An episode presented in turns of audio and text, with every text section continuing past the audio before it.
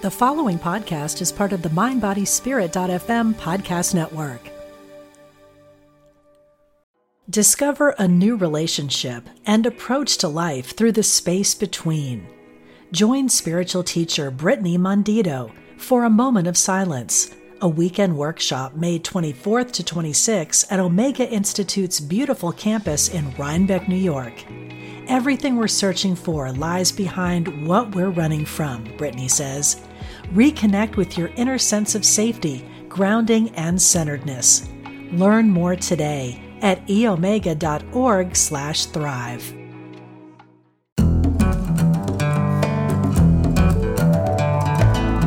From Spirituality and Health magazine, I'm Rabbi Rami, and this is the Spirituality and Health podcast. Thanks for joining us. Our guest today, Clark Strand, is the editor of the Haiku Challenge, a monthly haiku contest sponsored by Tricycle, the Buddhist Review. And he's the former senior editor of that magazine. Clark's the author of numerous books on spirituality and religion, including Meditation Without Gurus and How to Believe in God. With his wife, Perdita Finn, he co authored The Way of the Rose the Radical Path of the Divine Feminine Hidden in the Rosary. Clark and Perdita were guests on this podcast when that book came out, and I encourage you to listen to that conversation.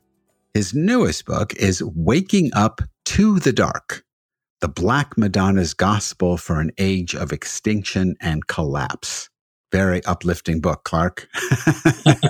I love the title. I, I'm in the I'm in a mood where I like my titles dark.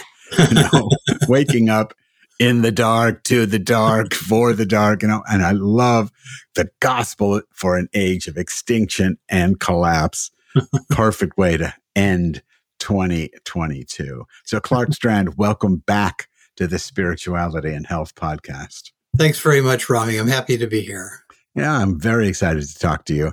You know, in the introduction, I know Perdita's not here, but in her introduction to Waking Up to the Dark, she writes that this book, and I'm quoting her, reveals the dangers of an enlightenment, and she has that in quotes, the dangers of an enlightenment that has brought us more and more brutal wars and greatly accelerated the destruction of the natural world.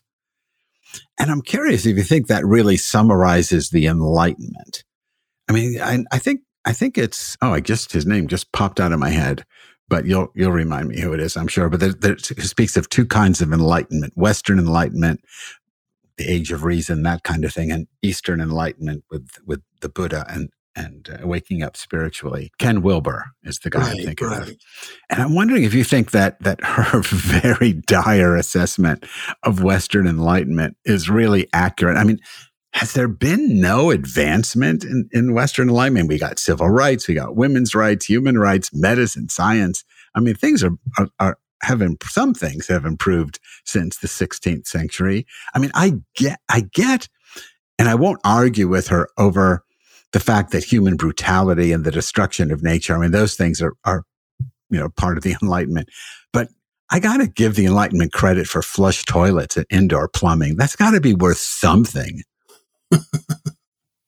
Well, I think if you read that in context, what she's saying, I think it makes more sense. What she's talking about, she's talking about the age of enlightenment that you know, interestingly brought us, among other things, the witch burnings. You know, people have this mistaken belief that witch burnings took place in very backwards areas, but in fact, it was the most scientifically advanced places that were the most aggressive in, you know, their practices against women. And so you find in Scotland, areas of Germany, you know, where the age of reason was an ascendant. Yeah, you find tremendous violence against, against women during that time.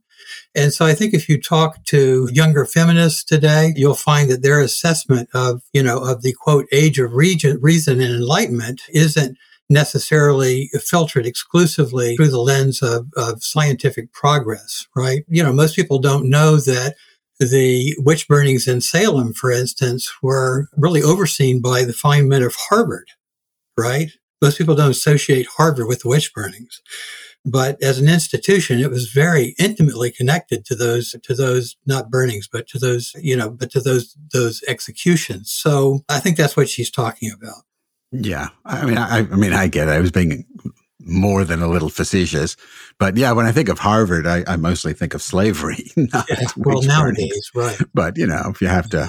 If you have to pick your poison, I mean, you know, right, you, you, right. you got to admit that. But she's these, also talking about the. She's also, you know, engaging in a kind of a pun there. By enlightenment, we mean the the journey into greater, greater light and greater certainty you know, basically, the more human beings hit their stride with a confidence and a sense of what they can do and what they can accomplish, then, you know, the more evil they do in the world. And so you find that, you know, the Middle Ages, you know, for all their brutality, haven't seen, you know, never saw anything even remotely approaching like World Wars One or two. And the uh, cultural and structural violence that we see today you know, is aided and abetted by technologies that we generally think of as, you know, time saving and very convenient. And yet they support systems of oppression that have now pretty much spread around the world. And in the book, I talk about the origins of um, the origins of that trend in the suppression of the holy dark and the gradual ascendancy of artificial lighting and everything that it symbolizes and represents. Absolutely. I, I understand that. And and I think that there's I don't I don't know what we how we would call it, but but the very metaphor of enlightenment, meaning what, what you're just saying, moving toward the light, moving into the light. It seems like, and I don't know if this is true universally, so I, I won't speak in, in too broad a brush, but it seems that Western religion uses light as an ideal that we're always, you know, we want to move in that direction. But, you know, and, and tell me what you think of this. But the more we move into what we call light, the more, the more certain we are of things that we really are not certain or we really cannot be certain of that we we the, the less darkness we allow, the, the less we're capable of humility. And the more we assert the truth of what we, uh, of our assertions, right? We don't, we don't, we just say what we're saying is true, but we don't know what we're saying is true because we have no humility around these things because we've wiped out any place for doubt because we've wiped out any room for darkness. Does that, does that make any sense to you? Yes, I think it does. And in fact, there was one of the first people I studied in any depth when I began to research this subject in the mid 1990s was a Jesuit a historian of technology named John Staudenmaier. And he wrote a remarkable essay. I think it was the Boardman lecture essay one year at, I believe it was Pennsylvania, University of Pennsylvania. I can't remember exactly, but he's talked about the holy dark and the fact that as we have journeyed more and more into the light, and by light, he, he doesn't mean just the symbolic light, but the, the literal supersaturation of light in modern culture. So John Staudenmaier was a, a Jesuit priest and historian of technology.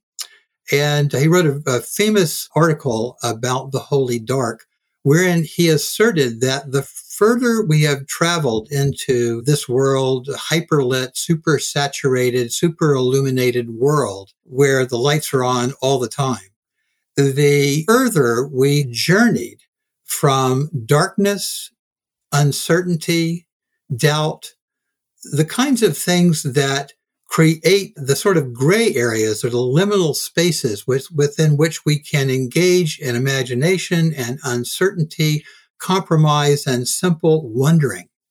And he felt that the dangers to the human soul were so great that um, uh, he was quite panicked actually by by the trend towards higher and higher degrees of illumination. It, you know, and he he spoke about it culturally and historically. He looked back to the Middle Ages and you know talked about the habit that people had of of waking in the middle of the night for prayer. But he he also talked about what it was like to live in a world that didn't have such crisply defined corners and edges. Now, I know that some people may find it to be kind of kind of a stretch, but one of the effects of staring at, at, at, backlit screens constantly and being on social media and exchanging opinions with one another is this sort of illusion that's created uh, that there are very firm boundaries between people and between ideas, right? That, you know, there's one side, there's the other side, there's right, there's wrong.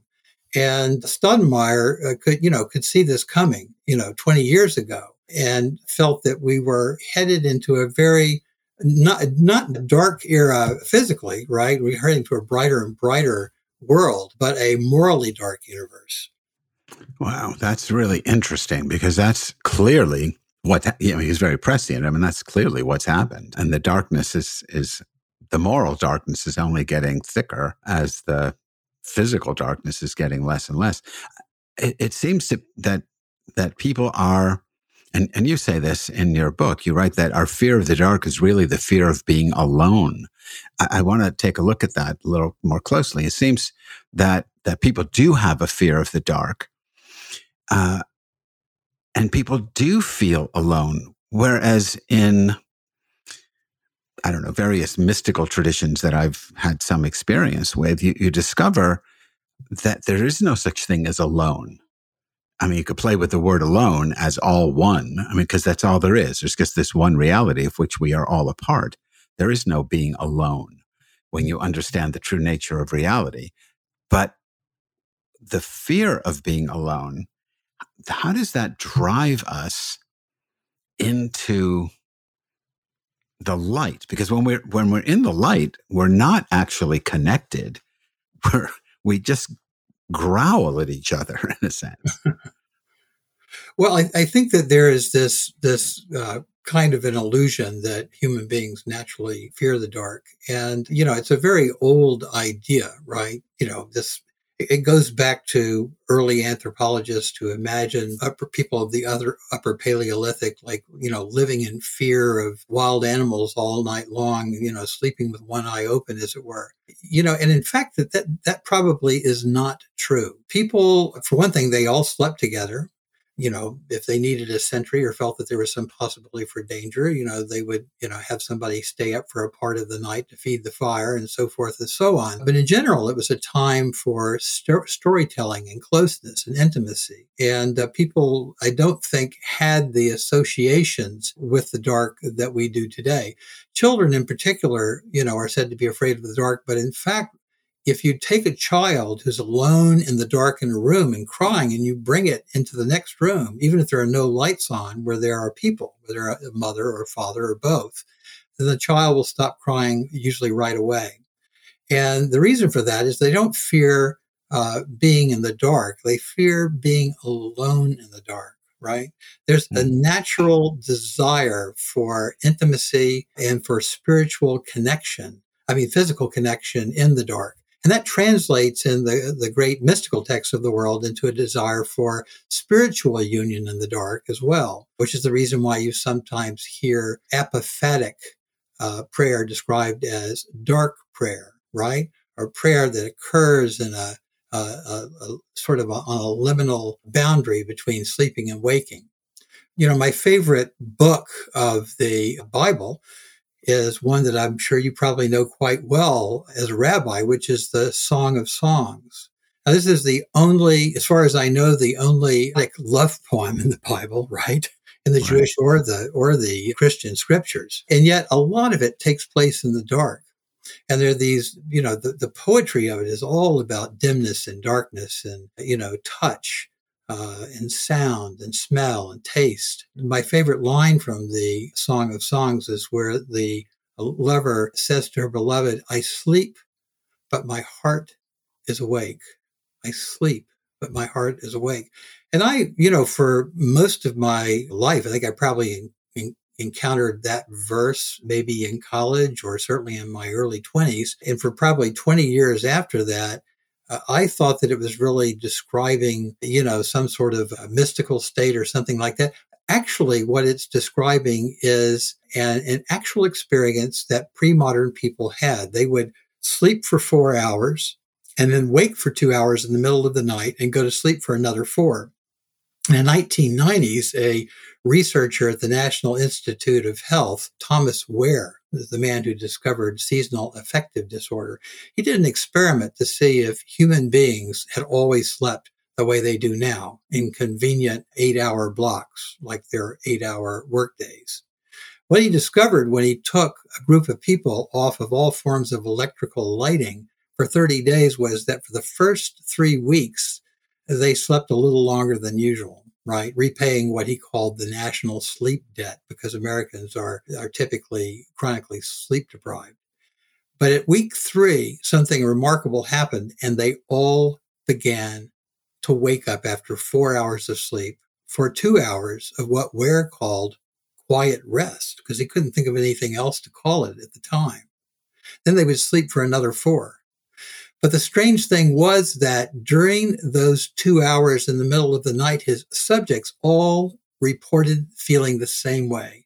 They said they felt incredibly peaceful, like more peaceful than they ever felt before in their lives. And so he sampled, you know, their bloodstream to, to take an, you know, endocrinological portrait of what was happening in their body at that time. And he found that the hormone prolactin, right? This is the hormone that, that reaches elevated levels in nursing mothers. It's the hormone that keeps birds quiet and roosting on their nests. Uh, it's the hormone that keeps us, our bodies still while we're sleeping.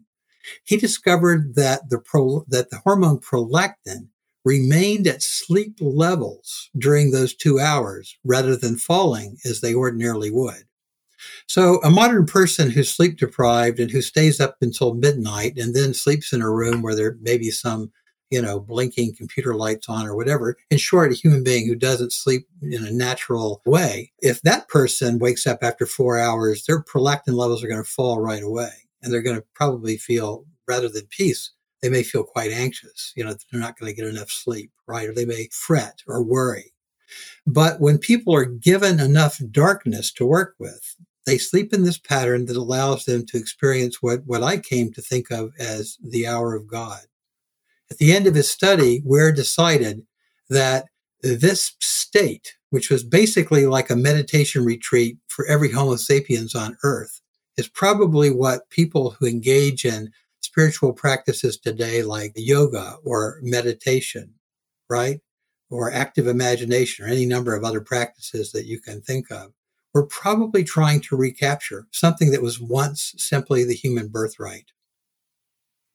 Well, if I remember right, you you do practice something like that, don't you? Get up in the middle of the night to to do. Well, I do, you know, and I must be like a reincarnate Jew or something because I discovered this practice long before I knew what it was called. Reb Nachman of Breslov, a you know late 18th, early 19th century Hasidic rabbi from Ukraine, I believe, Reb Nachman of Breslov taught his students that the oldest form of meditation, which he traced all the way back to Genesis, was a practice he called hitbodedut, or self-seclusion, or you know solitude, or being alone, and it involved rising in you know whatever time of year basically four hours after sun, six hours after sunset. So two hours of just puttering around, four hours of sleep, rising at that time and going out in the fields to pray and to talk to God as if to a true good friend,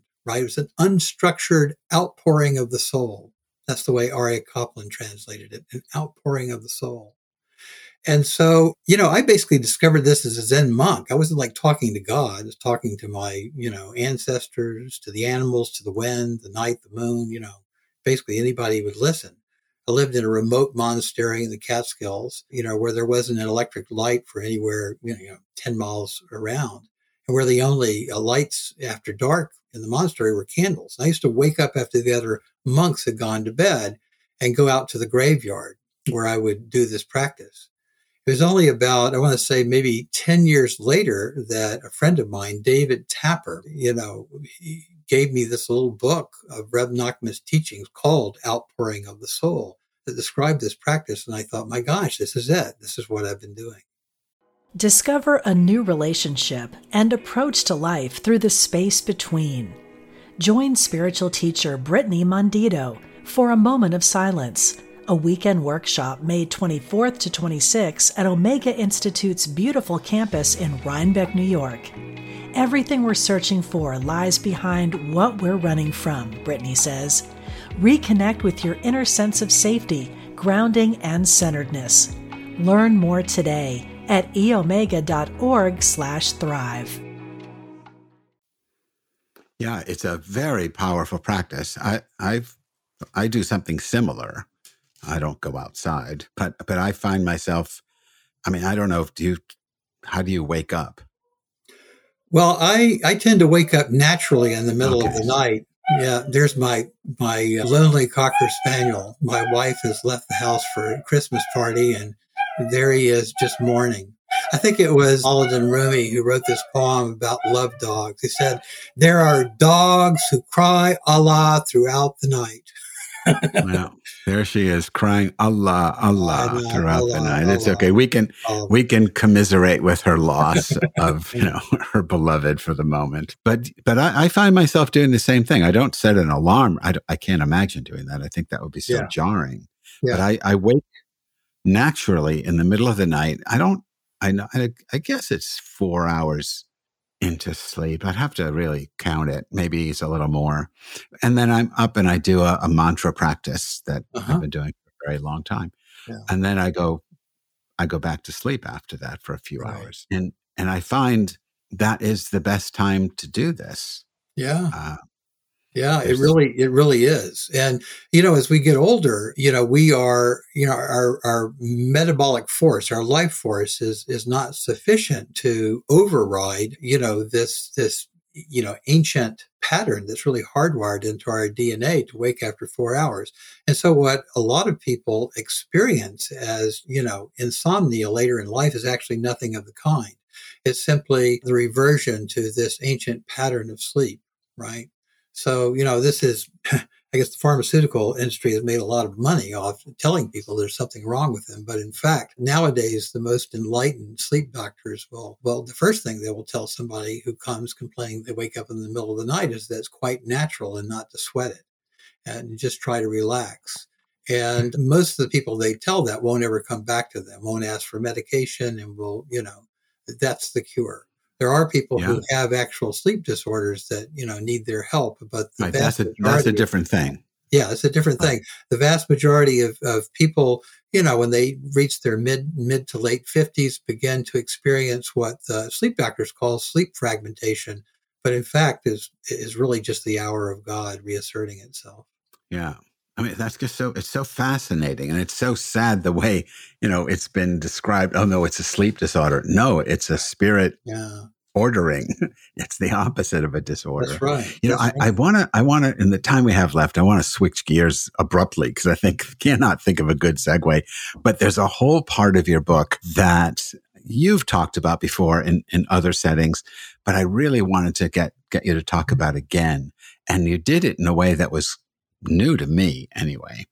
And that is talking about the Black Madonna. And then um, you you write that the the church, I guess in the Middle Ages, used to display paintings and statues of what you call, or what they called, Maria Lactans, the nursing yeah. Mary. Yes. But they suppressed these. Yeah. And I thought, I, in the context of waking up to the dark, I understand why they suppressed the dark Madonna, the black right. Madonna. I right. even heard that.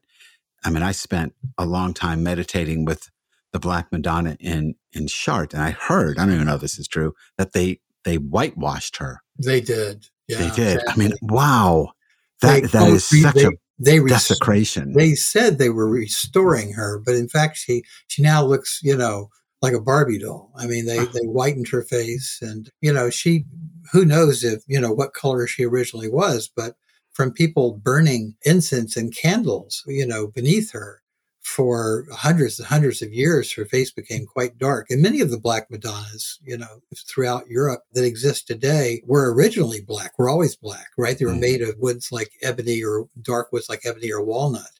And uh, they didn't bother to paint their faces. They liked them dark, right? That, that spoke to people. And these Black Madonnas, if you if you look at the old pilgrimage routes and you look at the places where devotion was strongest, where the most miracles were recorded, it's generally the sites that venerate these Black Madonnas. or something about that chthonic dark force that uh, that awakened a very deep faith in people and allowed them to experience the miraculous.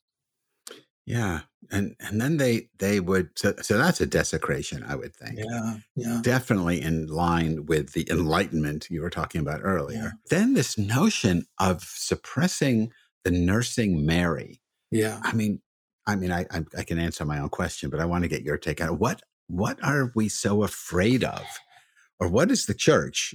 Because that's really in particular. But what what is the patriarchy so afraid of? Right. Well, they still exist in the Louvre, and you you you find them certainly in, in, South American art. You know, you can you can find nursing Marys today, right? Mary with her breast exposed. And one of my favorites, a Cusco painting from the Cusco region, is a, a picture of Mary expressing drops of milk, right, from from her nipple, which immediately turn into rosary beads, right? So that there's this association between you know nursing and mantra and that state of deep entrustment that one gets into in reciting a mantra like the Hail Mary over and over. Again. But you know, the the oldest one of the oldest symbols in Christianity was the nursing Mary. The oldest, you know, representation of Mary comes from the Catacomb of Priscilla, and it depicts Mary nursing the infant Jesus. But the image goes back much further even than Christianity, as the nursing Isis, right? We, we, we find this image repeated over and over again. And even when we go back into the upper Paleolithic, we see statuettes, figurines of the Great Mother, who, although she may not be nursing a child, has very, you know, rounded hips oftentimes and very full breasts, like those of a nursing mother or pregnant woman. And so there is this feeling of, of, of nurturance, right? And, and, and safety that emanates from these statues. And I think that the, the Black Madonnas and these Maria Lactans paintings and statues, right? That these are the direct descendants of these older representations of the Great Mother. So I think what happens is that you begin to, to see a, um, a desacralization of the divine feminine towards the end of the Middle Ages. And it, it accompanies, I think, the, the Reformation and the Counter Reformation. They're being criticized for their devotion to Mary, right? The, the Protestant reformers want it to be all Jesus all the time. And Mary is one of the, you know, the main sources of their, of, of their ire. You know, one of the, one of the figures that they most strongly critique. And so the church begins to, toward the end of the Middle Ages, the church begins to really pull back from, from the more uh, earthier, you know, and even more erotic representations of, of Mary and Jesus. And so you begin to see the art becoming, you know, more, more modest, right? Much more sort of narrativized and much more, quote, quote, theologically correct. And of course, Mary herself toward the end of the Middle Ages is she's really no longer behaving like a goddess. I'm always struck by the fact that, you know, Catholic theologians don't want to think of Mary herself as being divine or all powerful. She's merely seen as a intercessor with Jesus, who is the one who actually prepares the performs the miracles. But if you go back and look at the great miracle cycle of the Middle Ages, you find that in many of the miracle stories where people go to a statue of the Virgin Mary typically and they pray before her and, the, and a miracle occurs, their prayer is answered, a healing, a deliverance, you know, freedom from prison, whatever. In most of these stories, Jesus and God don't even appear. Right. The lady performs the miracle, right? And maybe maybe Jesus or God make kind of a cameo type appearance in the story, just just to to sort of you know put Christianity on the page. But really, people are praying to this powerful, protective, maternal figure. And many of these these figures that they would pray to were these Maria Lactan statues, and they would go to them and pray before them. One of the one of my favorite legends says that the young Saint Bernard right? Bernard of right. Clairvaux. He had he was sick, and he was attending a, a, seminary as a young man, and he went to the chapel where there was a Black Madonna, Maria Lactans, and she expressed milk a, thin stream directly from her breast into his forehead, right? There even there are paintings today and lithographs where where you see the the stream of milk hitting him right between the eyes, like where the third eye would be. And in the stories about uh, Bernard, it is said that his great talent for preaching came from this moment, that, that his gift for, for preaching, and he preached a great deal about Our Lady, about the Virgin Mary, like she was his favorite subject. In fact, the Song of Songs was the thing he commented on the most, right? This this ancient love poem, which is really about the really a kind of a paean to the to the dark goddess. He was preaching on it the day he died. He called his monks together and said he had something still to say about it. Wow.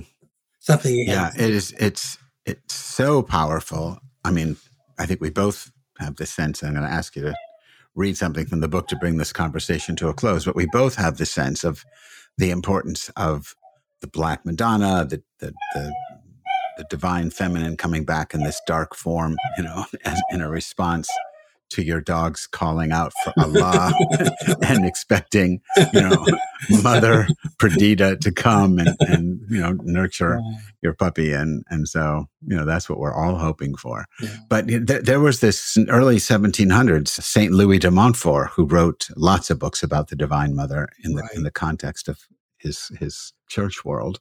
And one of them, I, I did an interpretive translation in English. He wrote in French called The Love of Eternal Wisdom. I have that. It's a wonderful book.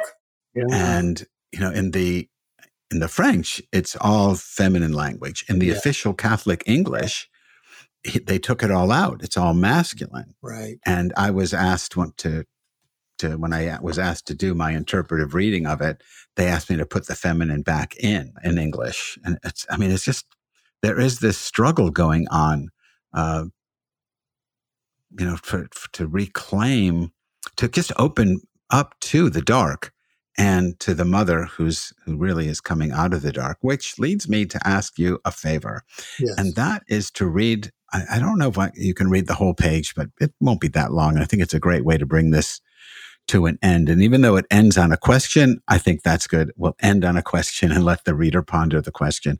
So if you could read from page 110, just at the end of the third part of the book, you talk about the great narrowing. So, you know, that's sort of what we're going through now. Right. Um, yeah, that that great narrowing in the context of the book is a time when human creativity and ingenuity will be of limited force and effect right? That that's the what that term means, the great narrowing. Yeah, and this is the the last page of the book proper, the part four, which is only three pages long, which which comes right after it are the words of Our Lady herself, the gospel according to the. So this is these are the paragraphs that directly precede that gospel.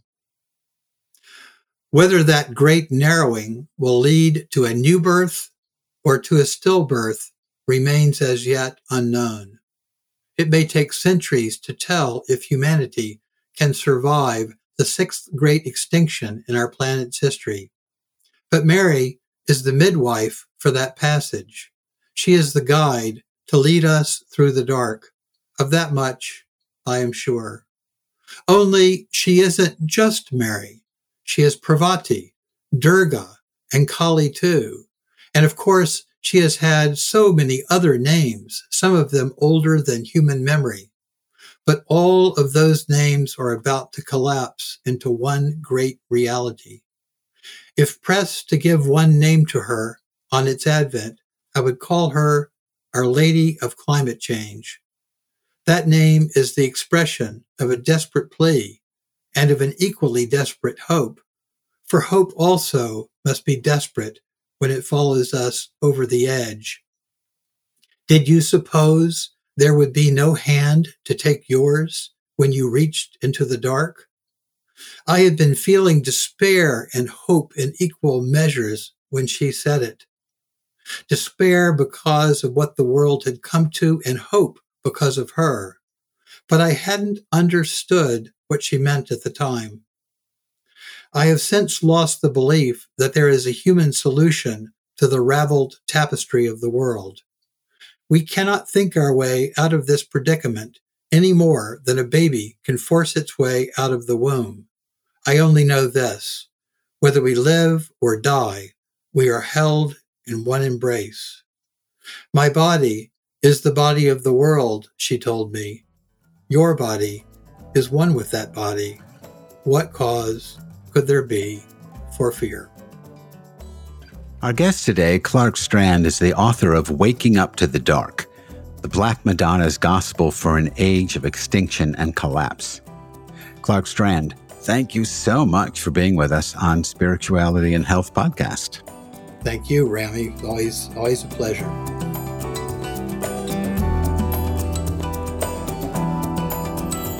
Spirituality and Health podcast is produced by Ezra Baker Trupiano, and our executive producer is Brenna Lilly. If you enjoyed this podcast, please leave us a five star rating on your podcast app. And if you're not already a subscriber to Spirituality and Health magazine, please become one at spiritualityhealth.com. From everyone at Spirituality and Health magazine, we wish you all a blessed, holy, and purposeful new year.